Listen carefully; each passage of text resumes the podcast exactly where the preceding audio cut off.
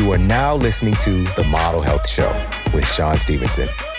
For more, visit themodelhealthshow.com. Welcome to the Model Health Show. This is fitness and nutrition expert Shawn Stevenson, and I'm so grateful for you tuning in with me today. Healthcare is undergoing a dramatic change right now. Contrary to popular belief, there are actually really amazing things that are taking place.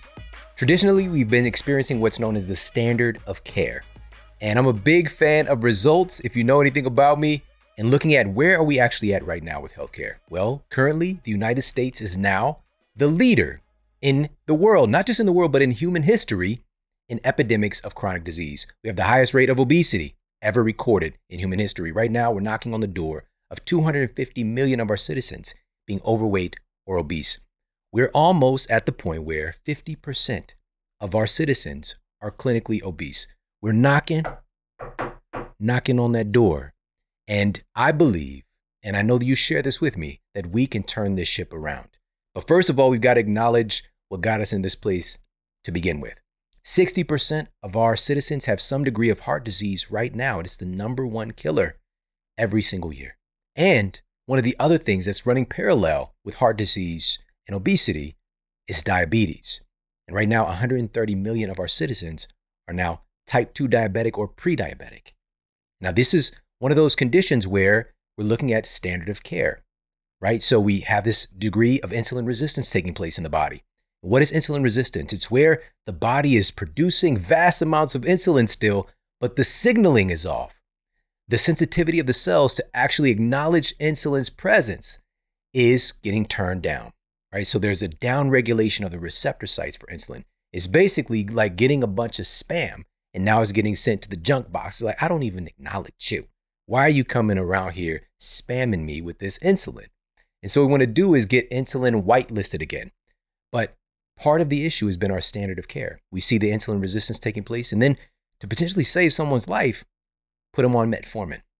We put them on synthetic insulin and say, you know, if since insulin sensitivity, since your body is not acknowledging it, we're just going to pump more in there and get it to acknowledge whatever it can.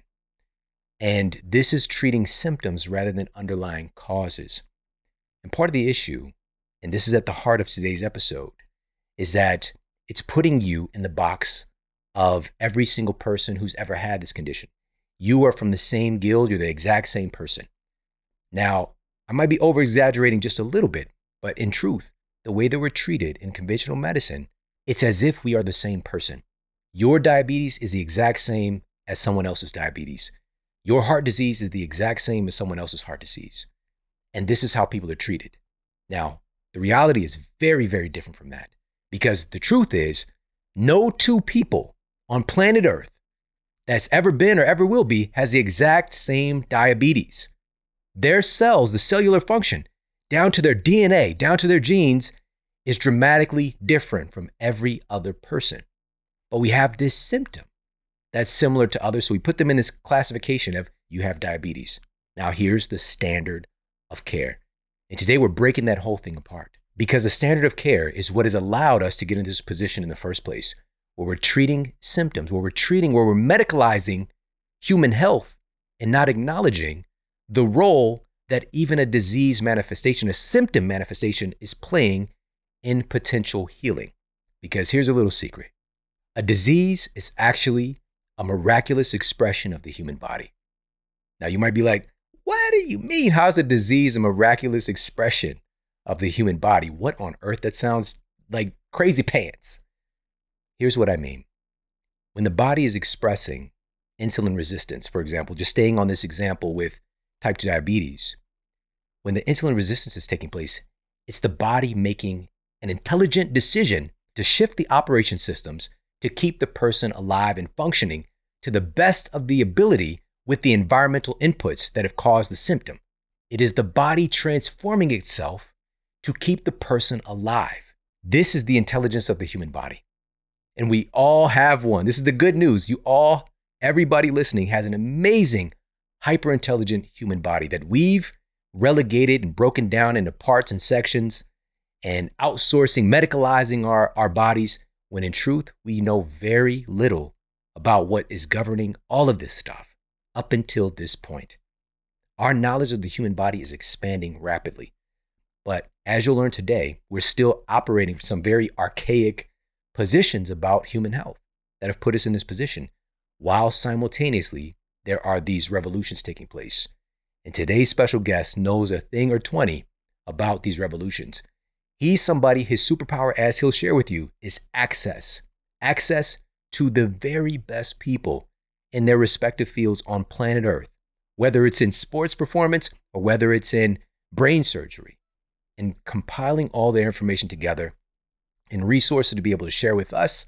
That's why he's had such a big impact in my life personally.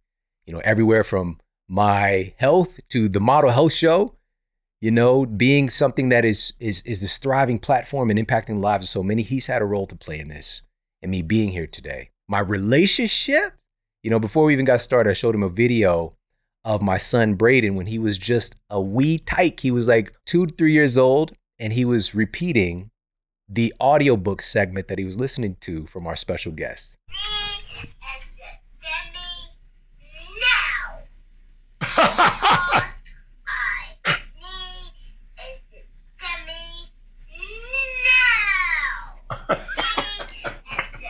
yeah.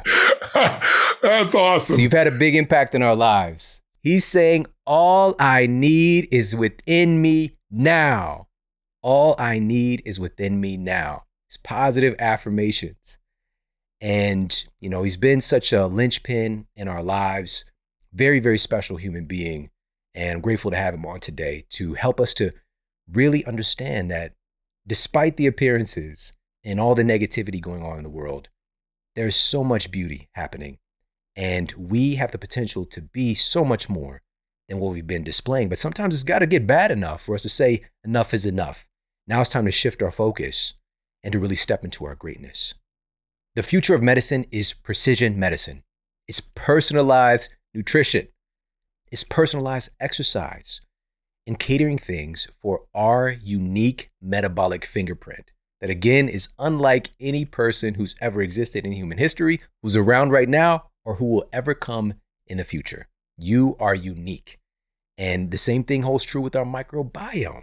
We have a unique microbial fingerprint as well. And the microbiome is one of those leading kind of final frontiers that we're looking at now and seeing how much this incredible, basically, rainforest of microbes, the trillions of microbes that are living in and on our bodies, and all the dynamic ways that they influence our health from our body fat composition to our cognitive function to our levels of inflammation.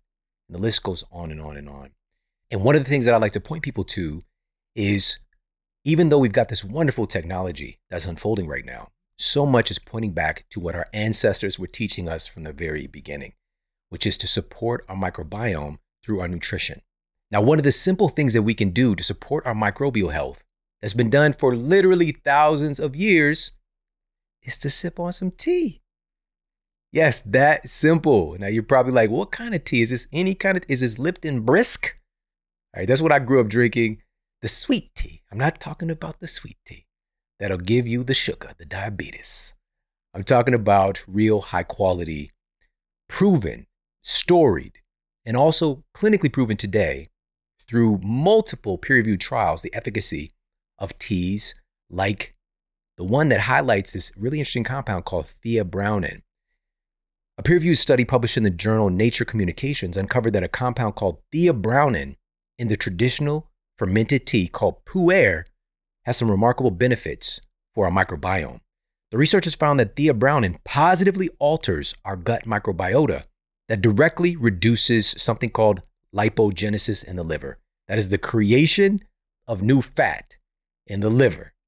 All right, it's pretty remarkable. Another study, this was published in the Journal of Agriculture and Food Chemistry, found that pu'er may be able to reverse gut dysbiosis by dramatically reducing ratios of potentially harmful bacteria and increasing ratios of beneficial bacteria. Now, this tea is obviously incredible, but the sourcing matters today more than ever because there are a lot of companies that simply are not doing stuff right. They're not testing for all of the possible toxicants, not just pesticides and herbicides to get the organic label, but toxic molds, microplastics, all kinds of stuff that is ending up in people's tea. The only pu'er that I recommend is wild harvested. It's using a patented cold extraction technology to actually retain the nutrients we're looking for.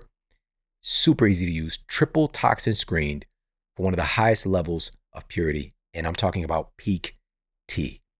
Go to piquetea.com forward slash model and you get an exclusive 10% off discount. Just use the code model at checkout. That's P I Q U E T E A dot com forward slash model for an exclusive 10% off discount. They have over 20 delicious award winning flavors.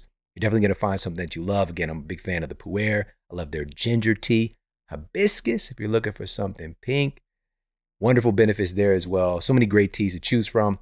Pop over there, check them out, piquetea.com forward slash model. Now let's get to the Apple Podcast review of the week. Another five star review titled Authentic, Meaningful, and Delivered with Love and Respect by Epiphanenium. I'm a retired educator, principal of 38 years, and I recognize a gifted teacher when I hear one. My husband and I learned about Sean when we heard him interviewed on Dr. Mark Hyman's podcast. We immediately looked him up and immersed ourselves in his videos and podcast. I've gone all the way back to the first one because I don't want to miss a thing. Our lives have been positively and profoundly impacted by the information he shares. I'm also grateful that he delivers his content with respect and love in these challenging times. It's fresh air and sunlight. All right, that is absolutely amazing. Thank you so much for the acknowledgement. And listen, if you have to do so, please pop over to Apple Podcasts and leave a review for the Model Health Show. It means so much. And listen, stick around because this episode is powerful. Number one. Number two, we've got some additional insights after the interview is complete.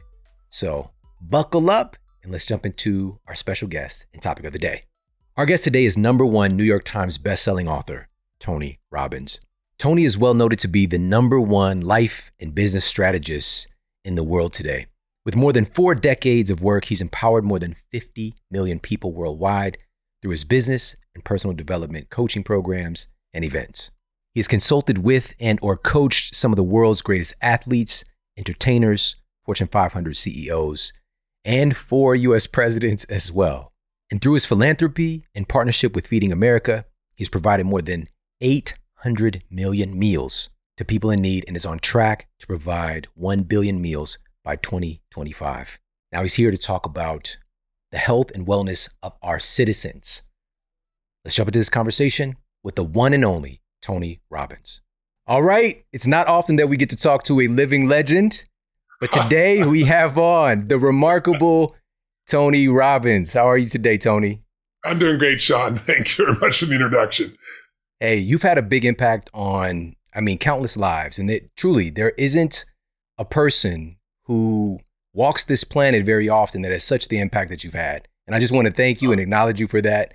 And to kick things off, listen, to write a book like this on health and wellness at this specific time in our evolution as a species and as a community, what was it that inspired you to write this book at this time? Well, you know, I've always been obsessed with what makes the difference in the quality of people's lives. And most people kind of major and minor things. They they don't focus on things that really matter. And of course, you know, because you do it so well, it's the body first, because without that, there's nothing else. Energy and vitality and strength, because that affects the next one, what's most important, which is your emotions, right? Whether you feel joy or happiness, or frustration or overwhelm, so much of that is related to the body, but also related to the mind. And then there's relationships. You know, the quality of life, I think, is the quality of relationships. And then there's, you know, your career and or your business, or hopefully you got a mission of some sort. And then there's money. And then, of course, there's, you know, the spiritual side of life. So I've always tried to focus in all those areas. And when 2008 came along, I was doing all things I was doing, but I really got obsessed with helping people financially because so much was being abused by the system. And I thought, you know, I, I don't have every talent on earth, but I have one great talent, which is access.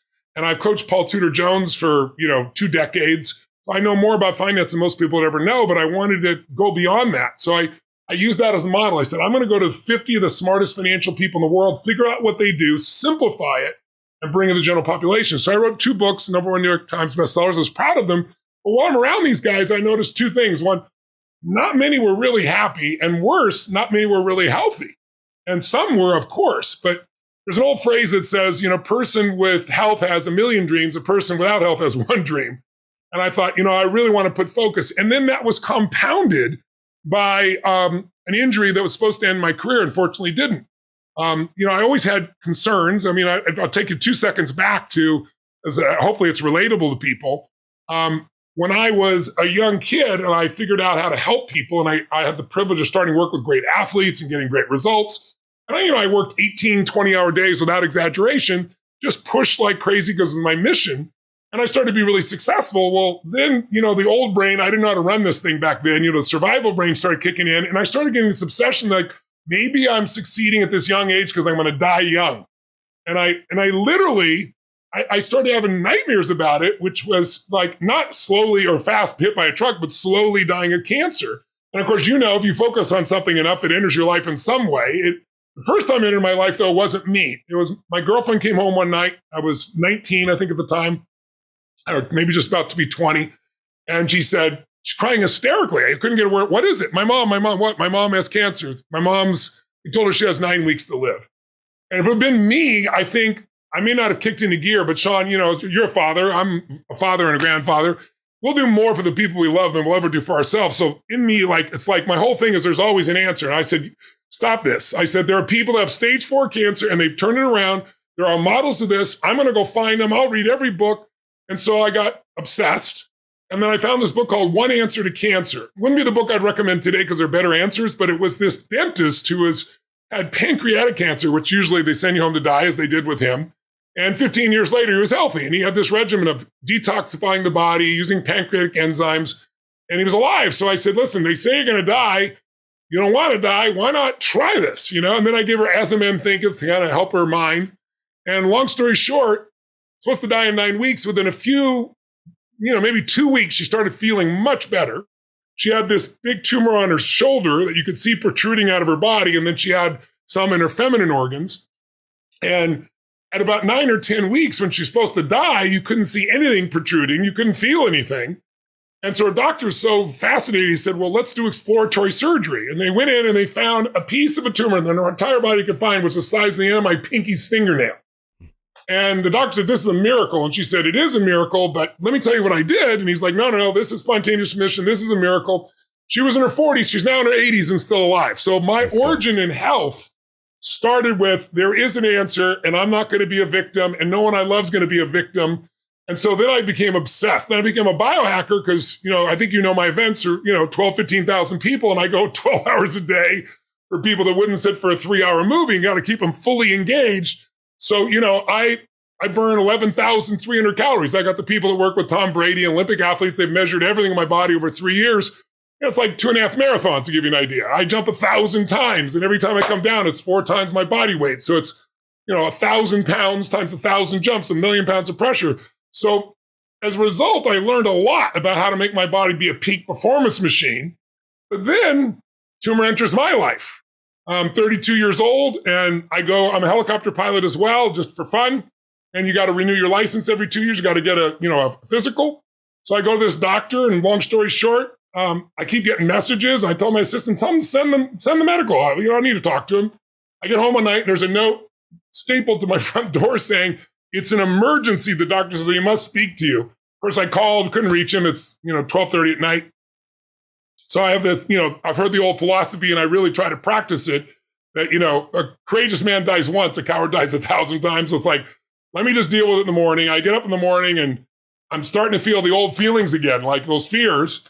And I thought, you know, I take care of myself, but you know, I do fly all the time, radiation, you know, I have cancer. And the doc says, you have a tumor in your brain. Instead of my brain, he goes at the base of your brain, your pituitary glands. How could you possibly know that? He goes, well, I suspected. So I did another blood test that you have a lot of growth hormone. I said, well, I was five one. I'm six seven. In one year, I moved 10 inches. I got hands bigger than basketball. I wear a size 16 shoe. How'd you figure that out, you genius? I said, what does that got to do with the tumor? And he said, I did these tests. You have, I guarantee you, tumor. We must operate immediately. And I was like, whoa, whoa, whoa. Because of Jenny, this woman I told you about, you know, I've done all the studies and, you know, now there's more studies. The Mayo Clinic always says, no matter who it is, get a second opinion because they did a study in 2017, 286 patients. The second opinion was the same as the first opinion, only 12% of the time. 88% of the time, it was different. And by getting multiple opinions, it refined the diagnosis. So they tell everybody to do it. So I already had that in my nervous system. And I said, Doc, I said, you know, with all due respect, I'd like get a second opinion. Who do you recommend? And he had a real interesting bedside manner. I wouldn't be the guy I'd recommend. And he got really angry. And so I figured, okay, he's a surgeon. He wants to cut me.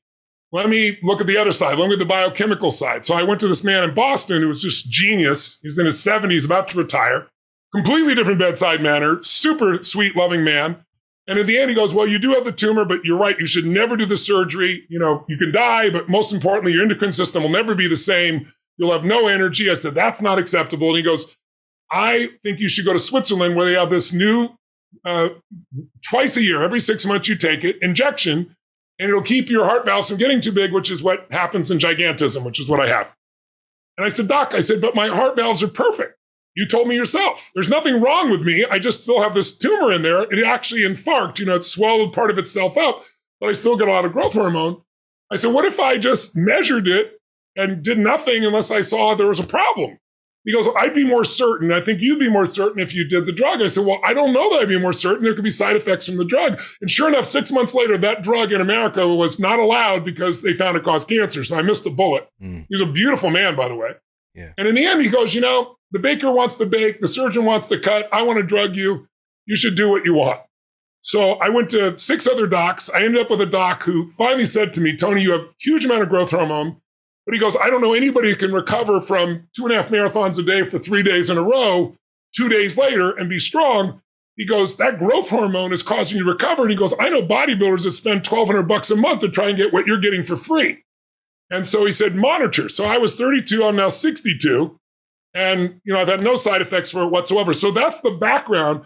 Then what made me go over the edge for this book at this time specifically was four years ago, I'm chasing a 22 year old professional snowboarder, you know, you know, uh, competitive at the Olympics down the mountain. And I don't snowboard that often. It didn't matter what my age was. I couldn't make those moves. And I had a wreck. I thought I broke my neck and I tore my rotator cuff severely. And I've lived with pain, but it was nine, nine pain. Like I slept an hour one night and, mm-hmm. you know, an hour and 15 the next. So I went to doctor after doctor, surgery, surgery, surgery. And, uh, you know, what's the prognosis? Well, you may not be able to lift your shoulder all the way up you know, four to six months of rehab. I can't do a seminar with one arm, you know, for four to six months. So I said, I heard about stem cells. I knew about them. We all do. But I've heard a mixture of they're terrible. They don't work. It's all BS. It's fluff. Somebody else saying it's great. So I went to Peter Diamandis, who's a, you know, an MD and a rocket scientist, but an MD from Harvard, a good friend of mine. And I said, how do I, who's the best expert on this? And he said, go see Dr. Bob Hariri. And I know Bob. He's one of the best neurosurgeons in the world. He goes, no, but he was one of the fathers of stem cells. 38 years ago, he gave old rats young blood. And we've all heard about the study. They got younger, and the old rats' blood went to the younger rats, and they got older. That's how stem cells were found. So I went to Bob, and he said, Look, you're not going to get what you need here, and you don't want to use your own stem cells. They drop off the cliff at about 40, 45. He said, You need four day old stem cells. I said, I'm not into fetal tissue. He goes, No, no, no, no. He goes, I'm talking about cord stem cells or placenta. Told me where to go. I did three days of treatment of just an IV once a day and an injection. First day I felt tired. Second day I woke up and oh, I left out the most important part. One of the docs pulled me aside, showed me my spine, and said, Life as you know it is over. Let me show you your spine. One good, you have spinal stenosis severe, one good hit, and I've been in pain for 14 years. He goes, one good hit, and you're not going to be able to walk. So I wake up on day two. There's no pain in my shoulder, no pain in my spine for the first time in 14 years. I did an MRI three weeks later. My shoulder's perfect. I'm standing without pain. So it made me obsessed. I want to know everything about stem cells, different types of stem cells, where to go. And then that led to me discovering the things I know you know about too, Shawn, which is this revolution that's happening in regenerative medicine and precision medicine. Yeah. And then I got invited to the Vatican and I was asked to be the cleanup speaker. Believe it or not, the Pope every two years brings the best doctors on earth because he sees regenerative medicine and stem cells as this breakthrough. I attended every class, met the most amazing Dr. Small of the earth. You know, 11 year old kid that at four years old was told he had 6% chance of living. He got stem cells from his sister. He's totally alive today. People sent home to die. Then they went and got CAR T cells instead, and they're alive five years later and healthy. And I was like, I got to write a book for all these breakthroughs that are happening because what's happening for your audience to know is I'm old enough to remember having a cell phone that cost $4,000, be 10 grand in today's dollars It was a foot long. It weighed two pounds. It was called a Motorola. They should have used it as a weight. It took six hours to charge so you could get 30 minutes of talk time. And now your iPhone has 100 times the power of what brought us to the moon and back on the lunar landing, and you get it for free. You know, you know, and on your computer, most people know that, you know, microchips are the brain of the computer. The first ones had 4,000 chips, and they were literally a buck a chip. Today, the top ones have 6 trillion and one microchip, and they cost the, an infinitesimal point of a penny. So they're 6,500 times more powerful and 4.2 million times cheaper. That's happening to health because we're all code. And you have all these billionaires now that want to live forever and more money and more tech is going in. And because of CRISPR and gene editing, now we got diseases that we're ending. I, I've interviewed kids that now can see that we're blind.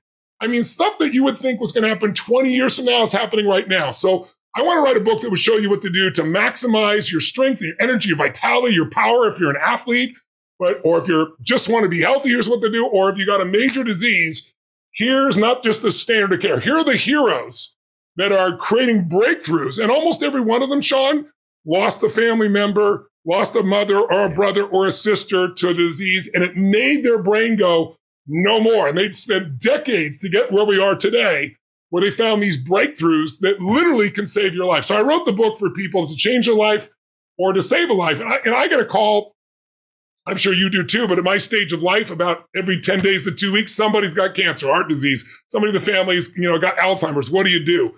So now I have the answers at the very best that I can give them. And then I'm donating the book, all the, all the profits, the same as I did my last three books.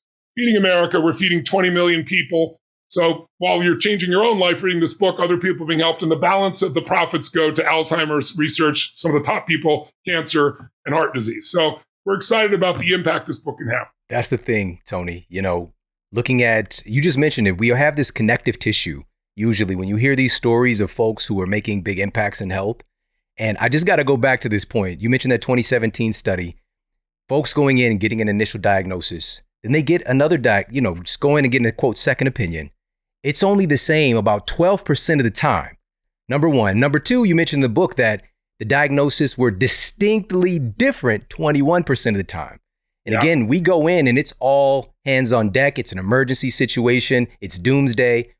The, just a little short stint because you mentioned dodging a bullet as well with the medication. Yes. At the age of 20, I was diagnosed with a so called incurable spinal condition as well, where wow. I was never supposed to be able to walk normally again. I'd be in pain for the rest of my life. He wrote me a prescription. It could there was two drugs that were really popular at the time, Celebrex and Vioxx. Yeah, he, I remember Celebrex. What a disaster that was. He wrote me a, he wrote me a prescription for Celebrex, which I had side effects from, but Vioxx ended up killing upwards of about sixty thousand Americans. You know, so wow. either way, it's just like. And here's the thing too. I asked him at the time. I don't.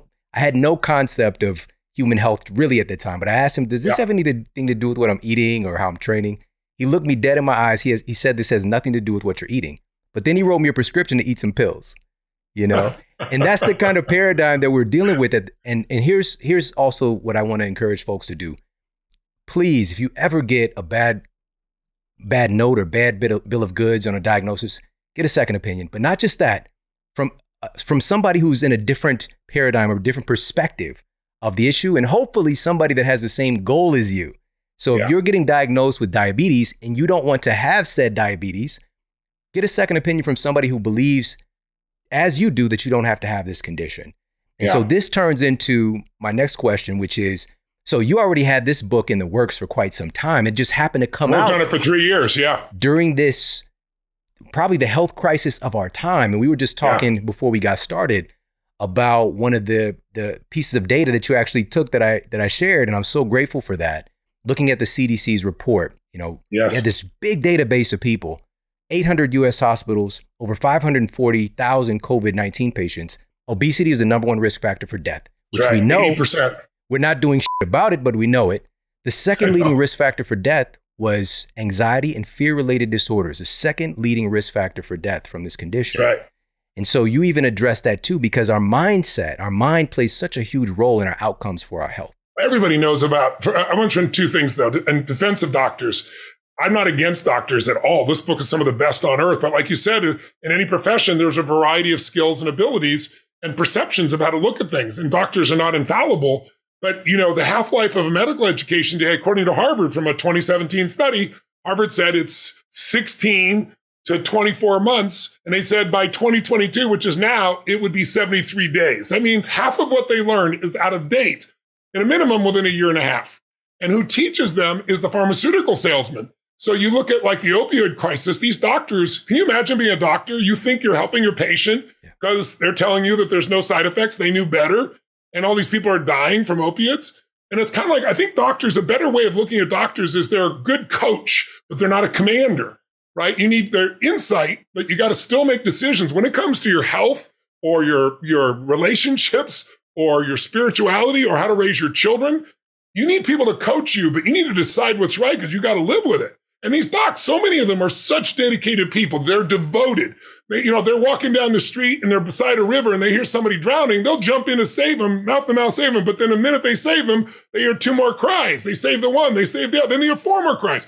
They don't have time to go upstream to see who's throwing them in. And you and I have that privilege. So I want to be fair, but there are docs that this is their specialty. But what you said, you sent to my son. You sent uh, one of your podcasts, and I obviously knew about uh, you know eighty percent related to this, and I've obviously studied psychoneuroimmunology, so I knew what fear does. But to have the CDC, I hadn't seen the study. I, I you for that before we begin the show. I thank you again, as I put it in my book. To show them show that that is the second leading cause of death from COVID was amazing. But let's just talk for a second about the mind. Everybody knows about placebos. They may not know that placebos only came about since World War II that we're aware of consciously. It happened because they, uh, a, a surgeon there was working on guys and if you don't give them morphine, you know, they're going to go into shock and they're going to die, not to mention the pain, right? And they ran out of morphine. So a nurse actually, in a desperation, took a saline solution and said, I got the morphine for you and injected it into these people. And none of them went into shock and most of them got out of pain. So he was so blown away about this when he, after the war, he went back to Harvard and he created the initial studies that now are used when you're doing double blind. You compare it to a placebo. But most people are unaware of the fact that placebos sometimes work better than the drugs themselves because there's no money in telling people that, right? You don't make a lot of billions of dollars of profit in that situation. So what's interesting is the greater the intervention, the more convinced the mind is, the greater result in your body. So a small pill versus a big pill, they see a big difference. An injection versus a pill, the injection gets a better result. The VA did a study on arthroscopic knee surgery and they decided to do fake surgeries on a third of the people. So they cut them open and did nothing, sewed them back up. The nurses didn't even know the difference between the people. And two years later, the people that had been through the fake surgery, meaning no surgery, whatever, were doing sizably better. So the VA doesn't even cover it anymore. I mean, literally, and then you can give somebody a barbiturate, which they do at Harvard, they've done this. Say this pill is an amphetamine. It's going to speed you up. So you're not giving a placebo, you're giving a real drug that will make your biochemistry slow down and their bodies speed up. So placebos should give us some sense of the power of what the mind and the body can do together when they're really managed and when they're not. When we let our minds run wild and we don't learn to run our minds, the last two chapters of the book are all about this, as you know. Then you find yourself in a place where you're at the mercy of whatever comes to your phone or on your television or CNN. And again, these are good people. They're not bad people but they're doing their job. Their job is to make money for shareholders. That means they need more attention. And what get attention better than anything else, unfortunately, is fear. And so today, the news is not designed to inform you, it's designed to startle you, right? Your child could die from drinking water, film at 11. I mean, it's anything to get you to watch. So they're not bad people, but if you don't take control of your own mind, you can do all these other good things for yourself physiologically, and this can change it all like that. Facts, facts. So in the book, one of the things that you're really doing is advocating for folks to become the CEO of their own health, you know, and That's looking right. to our wonderful healthcare professionals as support in that and looking at it from the paradigm of coaching versus this kind of parental uh, relationship, you know. And so yes. it's a shift in our in our healthcare system and also understanding something really important. I've been talking about this. I've been in this field for 20 years and I've been talking about this as very early on is understanding that our education. I graduated from a traditional university. Our education is obsolete so quickly, it's unbelievable. So, back at that time, so maybe 15 years ago, when I really got a hold of epigenetics, this is something that's just now being talked about in the highest university settings just now. Yes. And this yes. science has been around for decades. You know, one of the kind of founding fathers and the person who really kind of helped get it out in a, in a massive way is Dr. Bruce Lipton, cell biologist.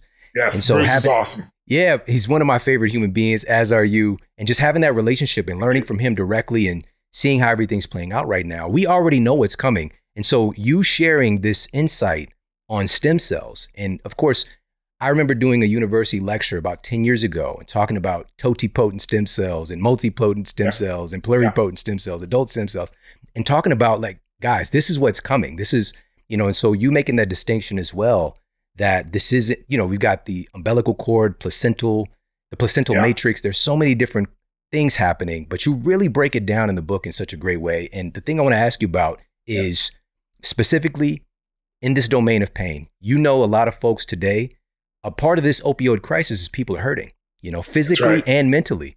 And yes. fentanyl recently, just this was just a couple of weeks ago. This synthetic opioid is now the number one killer of people between the age of 18 and 45, which is unheard of. And so we've got some real solutions for this. And so you diving in and talking about how can we address pain in a major way and be the CEO of our health. Well, first of all, you, you hit the nail on the head. There's both the emotional and physical, right? So um, you know, uh, Jack Nicklaus did one of the endorsements for the book, and he was there at the Vatican. That's how we met. And we both had stem cell things. He was told that he had to do a spinal fusion, which you probably, you know, you, you were going down that direction yourself. And what most people don't realize, it doesn't work 50% of the time, but then you can't function the way you did. And less than 26% of the people can ever make it back to work. And the people who do nothing, about 76% make it back to work. But instead of that, he did stem cells. And he couldn't stand for more than 10 minutes. He was in so much pain and now he's 82 and he plays golf and tennis again, right? I mean, making changes in days instead of months or years. Cristiano Ronaldo also endorsed my book because he had the same problem. He was trying to do traditional care, taking forever. Pull a hamstring, you know, that's a light one, no big deal. But one like he did, that could be two, three months. He was back on the field full force in two and a half weeks. So these tools are just priceless in that area. But then there's also tools like pulse electronic magnetic frequency. It's a mouthful, PEMF. When I tore my rotator cuffs, uh, I met this person who said she's a surgeon, but she said, don't do the surgery. It doesn't work. It was amazing to have that kind of honesty. She ran a whole hospital wing. And she said, go get one of these. I think we can reduce the pain enough to create some healing and maybe even get you to sleep. And they came and worked on me. And that's how I got to sleep initially because it took my 9 9 pain down to five. I have one today. I use it every day. It's like a charger, a biocharger for your body. It's pretty amazing. It's, there's 3,000 plus studies on it to give you an idea. You know, when it comes to pain, you know, I was hit at 65 miles an hour sitting at a stoplight at nighttime. I was like talking to somebody on the phone, waiting for the light to change. And then all of a sudden, I lights coming. I'm like, that guy better slow down. Boom. And I remember everything in slow motion. They pulled me out of the car The car saved my life, but I mean, literally everything crunched through. And they want to take me to the hospital. I'll say, no, I'll see my chiropractor. But the next day I couldn't move. And I, for a year, I went through all kinds of physical therapy. And then I think I was doing better. And I'd go to run on stage and I hit like second or third step and boom, snap, my hips snap under me in pain. Uh, being sitting in a chair at 26 years old, like not able to move. And I'm like the one who takes over the room, right? You know, so I met Peter Egoscue and he's got books like on pain free. And I show him in the book also because there, I give you dozens of scientific approaches. But he's a beautiful approach. And he understands he was a Purple Heart vet from Vietnam, told he'd never be able to walk again, never be out of pain. He just, like, like you and I, he wouldn't accept that. And he kept looking and studying human physiology. And so he gives you these exercises customized for your body to put your body back in alignment without anybody else doing anything to you. So there's physical things you can do with technology. There's stem cells that you can make this process happen. There's structural things that you can do, but just accepting pain. Like so many people are just living off of painkillers and they think they have no other option. And sometimes there are some things that could be that far gone, but most of them are not. You just need a different technique. You need something scientifically proven. And the book is, we have an entire chapter just on pain.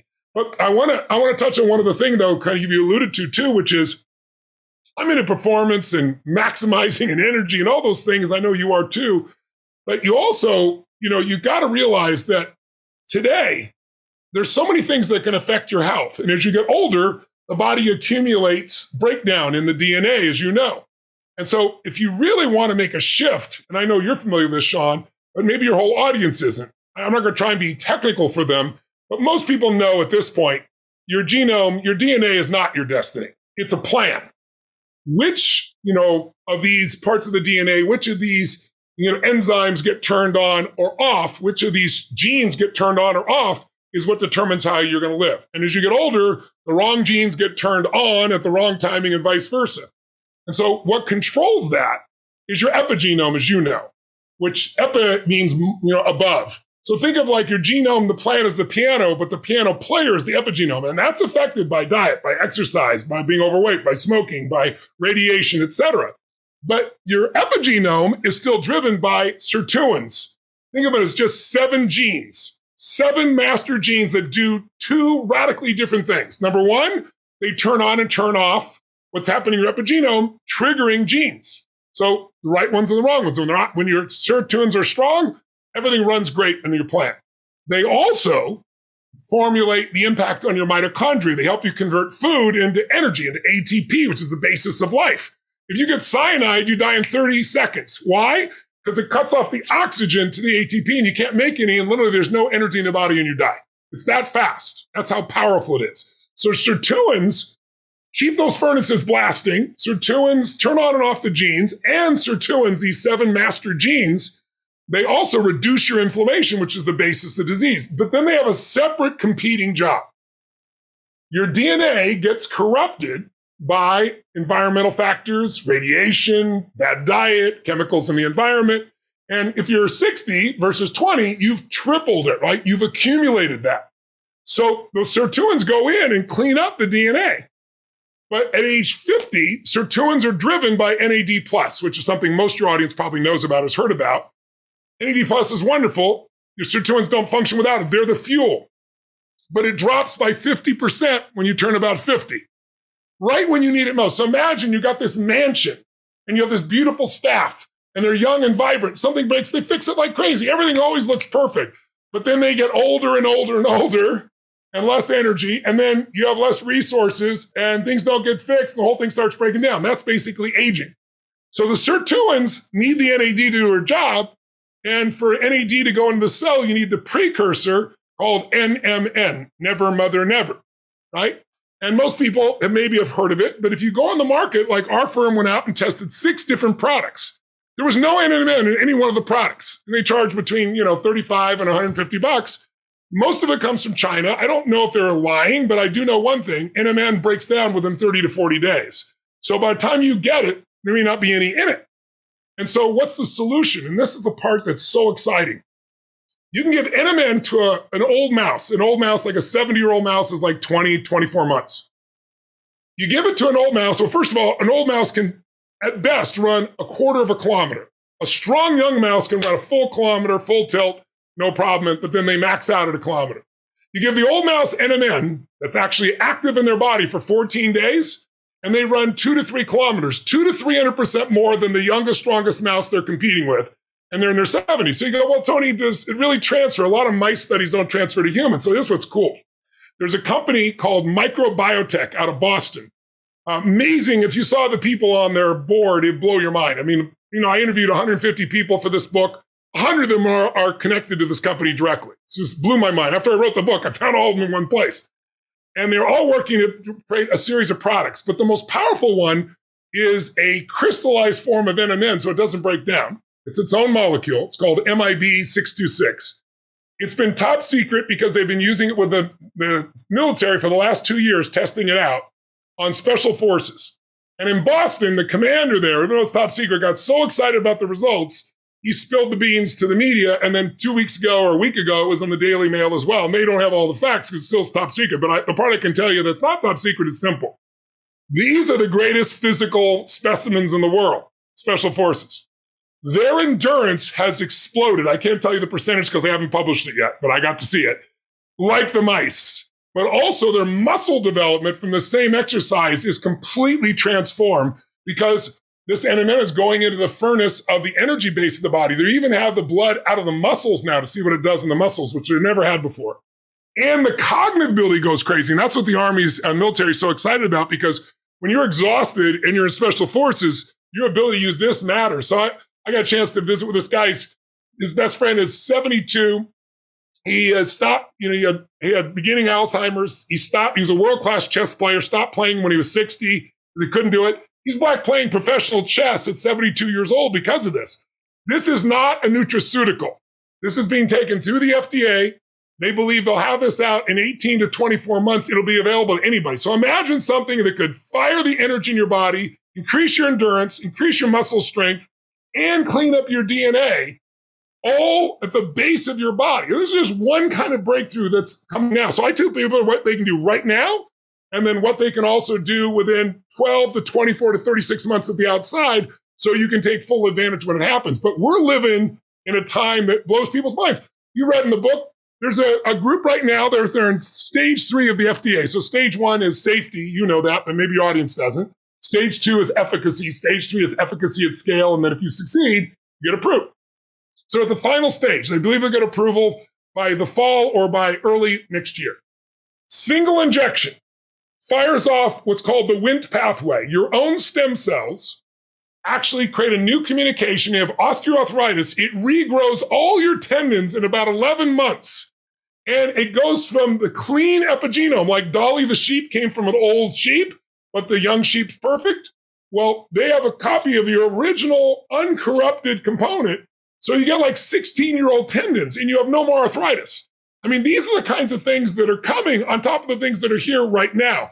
I mean, it's, it, it's hard to, it's hard to sleep at night once you read this book because you see both what you can do right now, what you can do in the near future, and also if you've got challenges, what are the alternatives that really are now proven to make a difference? Like CAR T cells. I don't know if you saw this week, you know, uh, Dr. June, who created CAR T cells, it's an immunotherapy.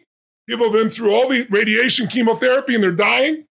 Uh, immunotherapy has been around. It was around before chemotherapy, but it died. Some people died. They didn't know what to do. And this guy, Dr. June, courageous man, took on these patients that were supposed to die did this therapy. It's a little drip therapy, immune therapy, no radiation. It melted down six pounds of tumors in this man in less than two weeks, completely gone.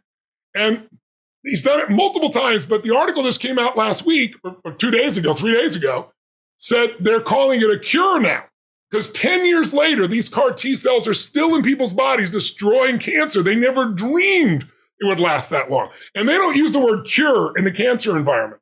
So it's like you, you couldn't be alive at a better time. And we're at the beginning, the beginning. The changes, again, in the next five to 10 years will be more powerful than anything you've seen in 200 years combined. Hmm. That's what's happening to our lives right now. But if you're in the normal public, you just see standard of care. And especially with COVID, it looks like the whole world's coming apart when actually we're having a renaissance greater than ever. But you got to know, if you don't know, you don't know to go to, and you're going to find yourself where ignorance is not bliss, ignorance is disease, ignorance is pain, ignorance is low energy, ignorance can mean death. Absolutely. I've got the book right here. Want everybody grab a copy ASAP because the references in and of itself, Tony has the receipts on everything that he's talking about. It's absolutely amazing. There's one other thing I want to ask you about before I let you go. And, you know, this has been phenomenal because these, these are the things that, especially in this community, we want to talk about how we can be the best we possibly can be. Yes. You know, like what, what's the next level of humanity? And so this is very exciting. And we have access to so much. And also, you're working to make these things more accessible, which is wonderful. Yeah. Now, at, simultaneously, as you mentioned, there's a paradox taking place. And yes. I believe that this is happening right now. When things are when when things are very consistent and just day to day with business as usual and they're they're solid, it's much more difficult to change them. But when That's turbulence right. is happening and things are getting shaken up, it creates an yeah. opportunity. It's more malleable to change. And right yes. now, and I and I would love for you to speak to this. We've been chugging along here for decades, allowing our society's health to basically become a dumpster fire, to put it yeah. in a scientific term. But yeah. you know, and, and the reality is this: we have multi epidemics of obesity, Alzheimer's, heart disease, cancer. The list goes on and on. Just continue to to increase in recent years But we can do something about this. It's all been highlighted right now by COVID, but what I want to ask you about is the state of our society overall. And my big thing, and what I want you to, to talk about is let's focus on becoming more resilient.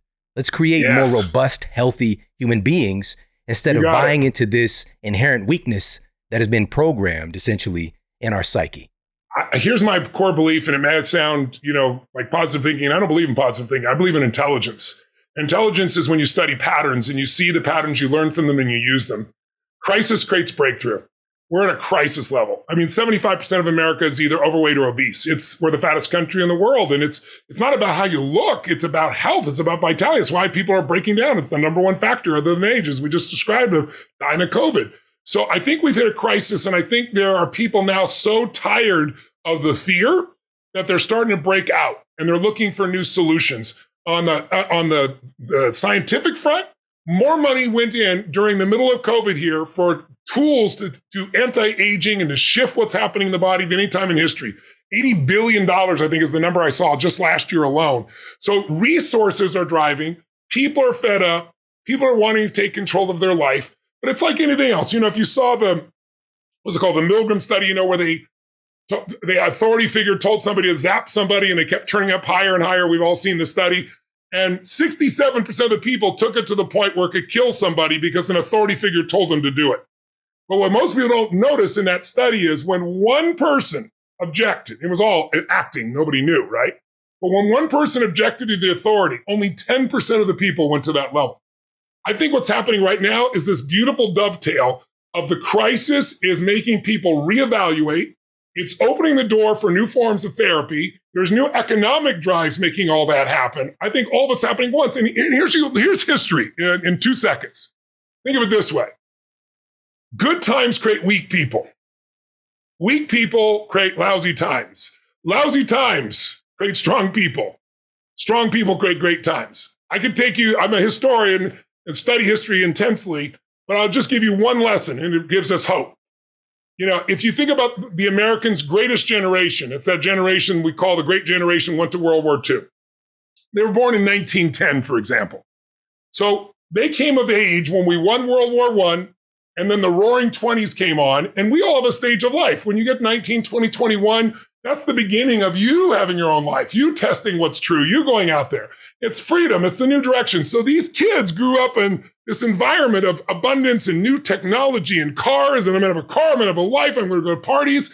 And when they turned 19, 1929, the world looked like it was ending. People are jumping out of buildings, right? You know, the Dust Bowl in the middle of the US. I mean, everything was horrific, not for a little time, for a long time. Now they make it to 29. What happens in 1939 when they're 29? World War II breaks out. Anybody alive then will tell you it looked like we are going to lose. Hitler was blitzkrieging everybody, bombing England. But those same people that were called flappers and weak, kind of like when people talk about snowflakes with the millenniums or or Z generation arguing with millenniums about now they're old and they're parting their hair in the wrong location. All this stuff is going to change because when we face enough challenge, we grow. And these millennials who are brilliant, they know how to use technology, and these Zs that are growing up with it, the next chapter of our history, they're the ones that are going to help to face that and help us to conquer that. They're going to grow. And by the way, they came back heroes. And think about the difference between the late 40s and 50s after World War I up to 60s. Then there's a new generation where it's a summertime and there's internal conflict in the 60s and 70s. And there's the 80s, 90s, 2000s, right? Now we're in winter again. This is winter. It's not over. It's not going to be over when COVID disappears. We got to deal with China. There's going to be real tests to what we think society looks like. But as long as we grow, there's going to be opportunity and we will. So I look at this as like this is a time of transformation and most people don't transform till they have to. And I think the times are coming where people are noticing they have to and they're taking back their life. Let's go. Part of that transformation is increasing our life force. Book by the same name the living legend, Tony Robbins. I appreciate you so much. Thank you so much for hanging out Thank you, Shawn. Thanks for all you give and all you do, brother. It's my pleasure, my honor. Take care. God bless. Thank you. As we covered in this episode, there's a new revolution taking place in pain management. Pain is becoming an epidemic from chronic disease, from trauma, and also from mental and emotional health issues as well. Folks today in our society are experiencing a tremendous amount of pain. And Tony shared a story about being in such pain that he could barely even sleep at night. And this is a level of pain that a lot of folks never experience. But once we get to that place, we'll do anything, just about anything, to get out of pain. Being able to have the wherewithal that things can be addressed in an efficacious way, that's what the target really is. And so, just to give a little bit more on the benefit of these various types of stem cells. So, I've been lecturing on this for quite some time and I did a couple university lectures about 10 years ago around this subject when I saw where science was headed and looking at number one, totipotent stem cells. If you're like, what in the world is that? Totipotent stem cells. Essentially, this is as soon as the egg is fertilized, cells start to divide rapidly. And if these cells are extracted, you could potentially grow a whole person. Like it is that robust in life generating energy. And so that's kind of the strange area that science was in looking at how can we utilize some of these stem cell activities from developing babies, right? Embryonic stem cells. And that was getting into a place where ethics were highly involved, and as they should be in the conversation. But now we're pointing towards what about the placenta and the umbilical cord that are largely these throwaway items that, for years, if we were looking at even the way that our ancestors were engaging with these aspects of human development, it was more of a ritual involved. It was more of there's some very big value here that today we're just starting to understand because the placenta is essentially the lifeline for that child. And the placenta develops a lot faster than the child does, actually, and just being like, what is going on with this placenta being able to do all that it does? And it's just teeming with stem cells. So the stem cells that we're looking at here also involved inside the blastocysts as well. But in the umbilical cord and also in the placenta, we have pluripotent stem cells, which have the elasticity and the intelligence to essentially become any part of the human body at all. Tissue for the eyes, tissue for the meniscus, tissue for the disc in between the vertebrae of the spine. The list goes on and on. Pluripotent stem cells can become anything that the human body needs and we have a virtual fountain of youth within our bodies when we're developing to create all this stuff. But this is also being found in these new stem cell treatments. Then we have multipotent stem cells. And multipotent stem cells, these are a little bit more specified. Generally, multipotent stem cells are residing in a specific tissue of the body. So, what that means is multipotent stem cells that are located in muscle tissue are only going to be doing stuff related to muscle tissue. It might be creating new cells related to different types of muscle tissues. Like, for example, we have fast twitch, we have intermediate fibers, we have different types of muscle fibers, for example. So maybe it can create a little bit of variation, but still within the same kind of tissue matrix, if that makes sense. And then we have the adult stem cells, which this is these are types of multipotent stem cells, but these are more specific located in specific localized areas of the body. Now, again, we think of stem cell treatments, usually it's an extraction from one's own bone marrow, for example, then centrifuge and all this process, and generally is pretty painful and all these things. But there are these new leading edge technologies taking place that are, again, utilizing the intelligence of the human body versus the apparent or supposed intelligent uh, intelligence of synthetic treatments right? That are, again, we're treating symptoms through our standard of care. But today we're understanding that a disease manifestation is actually an intelligence of the body to adjust its performance, to adjust the way that it's replicating activity to keep the person alive. So, with the example of diabetes, type 2 diabetes, when the human body starts to manifest insulin resistance, it's doing that to change its operating system to keep the person alive in excess of all of that insulin being produced in the body, reducing the activity, the receptor site activity, and creating an, an operation system where the person can potentially heal, like just tr- creating new conditions where hopefully what is causing the issue is resolved. But a disease manifestation, even if we think about cancer, cancer isn't just this one thing where it's just this foreign intruder. Cancer is something that the human body makes, but the human body does a tremendous effort in adapting its performance to actually encase and, and try to try to isolate a cancer tumor or finding ways to operate around that tumor. Even if, for example, we have all these stories of damage being done to someone's spinal cord and their body essentially finding a new way where someone would, on paper, believe to be paralyzed, but their brain and their nervous system finds another way to operate, creating new pathways so the person is still able to have function, right? There are many, many documented stories like this, but what makes the difference? And so understanding that disease manifestation is the body giving the symptom that something is off. I'm going to adjust the way that I'm operating to resolve this underlying thing. Or what we do in our conventional medicine is we treat the symptom. When the body's expressing this alarm, like, hey, we got a problem over here, we silence the alarm, ignore the alarm until another alarm goes off over here, right? I start to think about the cartoon back in the day. You know, maybe it's Donald Duck and he's like out on his boat, you know, he's doing his thing. He's already, he's pre pissed off because that's how Donald rolled. And he gets a hole in his canoe and he's plugging it up one place and then another hole pops up, right? And he's plugging that with his little bill, you know, his duck bill. Then he's another hole pops up and he's just trying to plug up all these holes. All the while, it's just like, what is putting the holes in the boat in the first place? You know who it is. It's Chip and Dale, right? It's, it's the little squirrels up to trouble, putting holes in the ship. So instead of eliminating the root cause, I'm not saying you should eliminate Chip and Dale. Okay, it's a great series. But what we're doing is trying to plug up the ship when the real issue is these squirrels. All right, so we're getting a little squirrely in our healthcare system. And now it's forcing us to really analyze it like, hey, let's get honest. Is this working? Has what's transpired in recent years, is it working?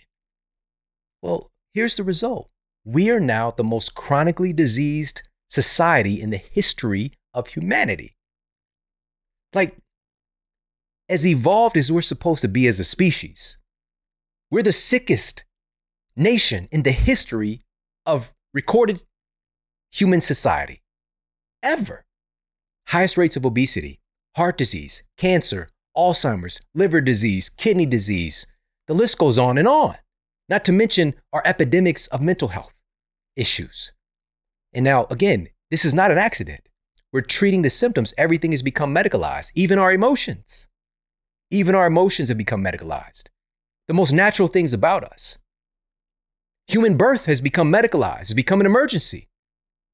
This is something we've evolved with doing these things and having these things forever as a species. And now there's this farming of situations with natural human function and also farming of sick people. That's where we are. Treating symptoms is not just not getting people better, it's killing people by default because we're not addressing the thing that can actually get people healthier. You know, it's very superficial. Even if our conventional, uh, wonderful healthcare professionals who are going into the field to help and serve people, if they're not educated on what can we actually do to help this person to get better. So, for example, many of my friends and colleagues who are physicians, they're put into a situation where they have to work in volume. They have to have a patient, they've got about seven to 10 minutes with them tops. In order just to keep the lights on, they've got to have this revolving door. They've got the patient intake, they try to do their best, they try to do their homework, but they get caught up in the day to day. And before you know it, they can't stay up on top of the peer reviewed data. That's just out the window already. They're getting educated by salesmen for pharmaceutical companies who are coming in with a very curated new study that we've talked about this on many episodes of the of the show. The the power that pharmaceutical companies have and the multiple scenarios where they've gotten caught basically hiding or manipulating clinical trial data to frame their drug in this positive light. And eventually that drug ends up getting pulled off the market for harming and or killing a lot of citizens like Vioxx is one of the most severe examples where the company Merck got caught manipulating their clinical trial data to create a f- favorable outcome in one of the most prestigious peer reviewed journals, the New England Journal of Medicine, highlighting that this non steroidal anti inflammatory drug is the wave of the future. Number one, it was found to not even be better than over the counter ibuprofen. Number two, the risk, because that was the big thing, was well, this is going to help to reduce the incidence of gastrointestinal issue, issues. Didn't even do that. But the thing that was hidden in the trial was the dramatic increase in cardiovascular incidents. They just pushed that data to the side. They published essentially what they wanted, the outcome data that they wanted, because a lot of folks don't realize the peer reviewers and folks who are working at some of our most prestigious peer reviewed journals, they never actually see the real clinical trial data. They see summaries that the pharmaceutical company gives them. It's basically grading their own homework, and here you go. I'm turning it in. This is what we got. The same thing happens with the FDA. Again and again and again, we believe, oh, the FDA are they must be double checking and running the trial themselves with this drug. No, no, no, no. They don't do that. The pharmaceutical company does their own testing and then they tell the FDA what the results were. That's how it works. This is why, according to the EJS Center for Ethics at Harvard University, about 200,000 people die every single year from prescription medication. A huge portion of that is from properly prescribed prescription medication. People need to know this. It's not okay. We're talking about hundreds of thousands of our citizens, our family members, our community members every year. And we just think this shit is normal. It's not normal. It's not okay. And this is something we can do something about, but we've got to acknowledge that it's happening. Now, what happens is we get tunnel vision, like we need our drugs.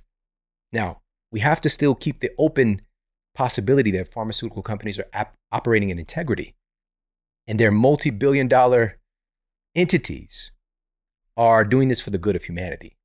We got to keep that possibility open. But even say that you might know you, some a red flag might come up like ah you know that's probably not the case. We got to keep that door open because some medicines obviously can be life saving and life transforming for folks.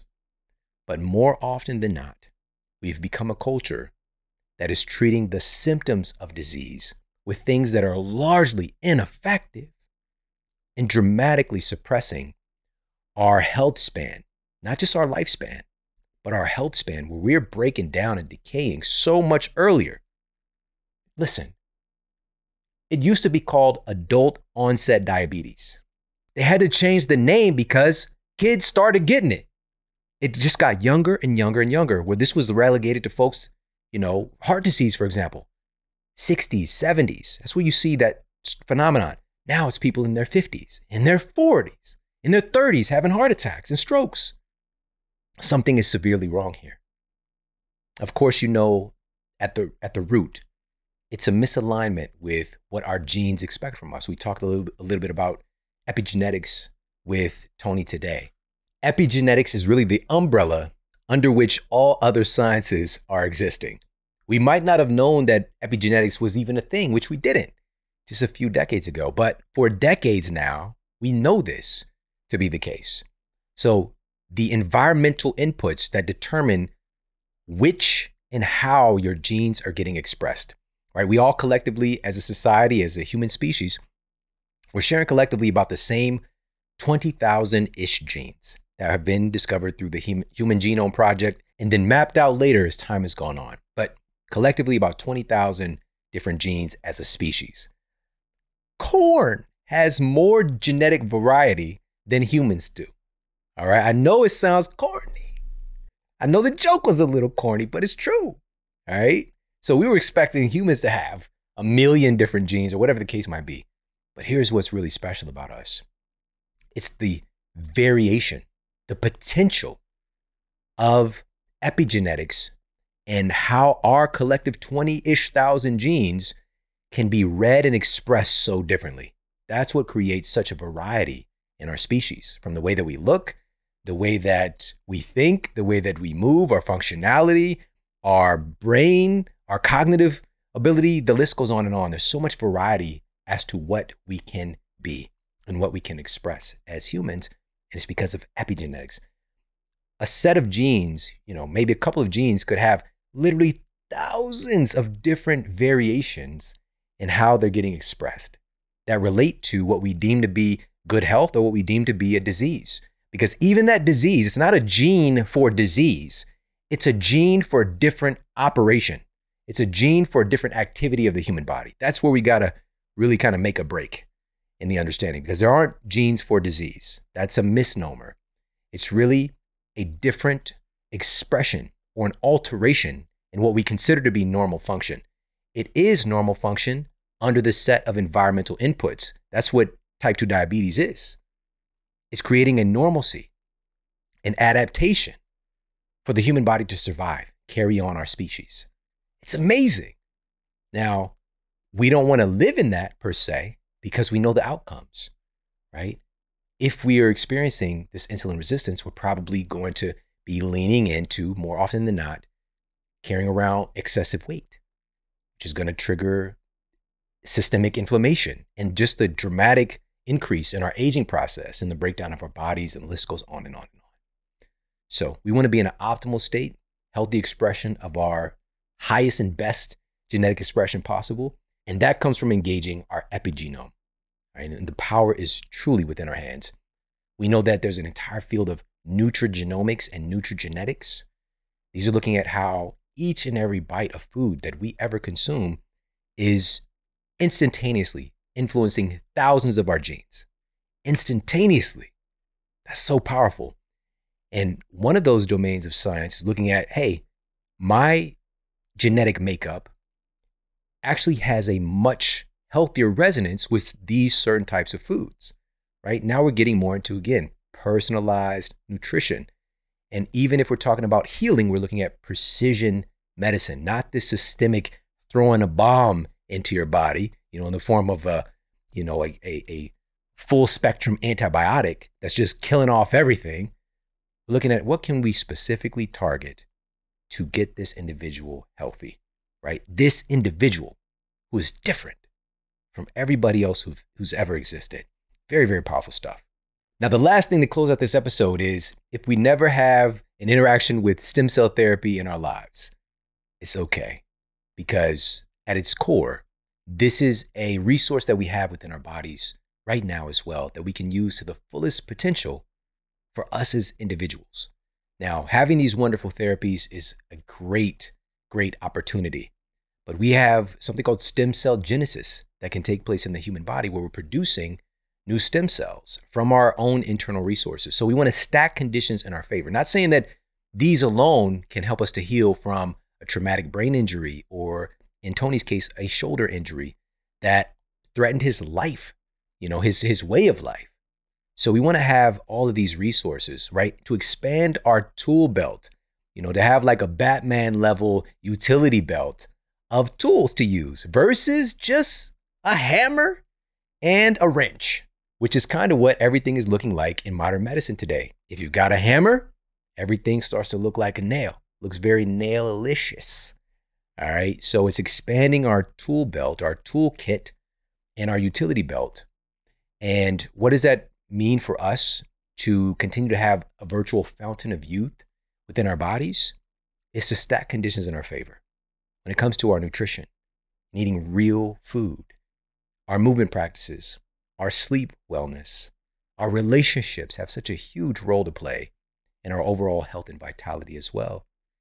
And the things that give us joy and giving ourselves permission in this time when there's so much distraction, there's so many things telling you that you're not enough, to allow yourself to engage in things that give you true, boundless joy and being able to outpicture that joy to others.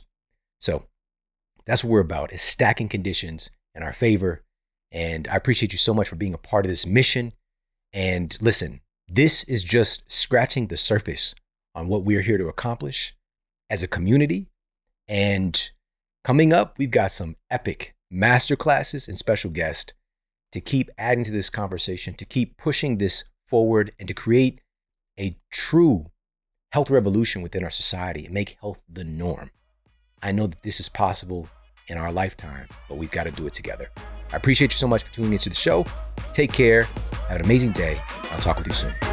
And for more after the show, make sure to head over to themodelhealthshow.com. That's where you can find all of the show notes. You can find transcriptions, videos for each episode. And if you got a comment, you can leave me a comment there as well. And please make sure to head over to iTunes and leave us a rating to let everybody know that the show is awesome. And I appreciate that so much. And take care. I promise to keep giving you more powerful, empowering, great content to help you transform your life. Thanks for tuning in.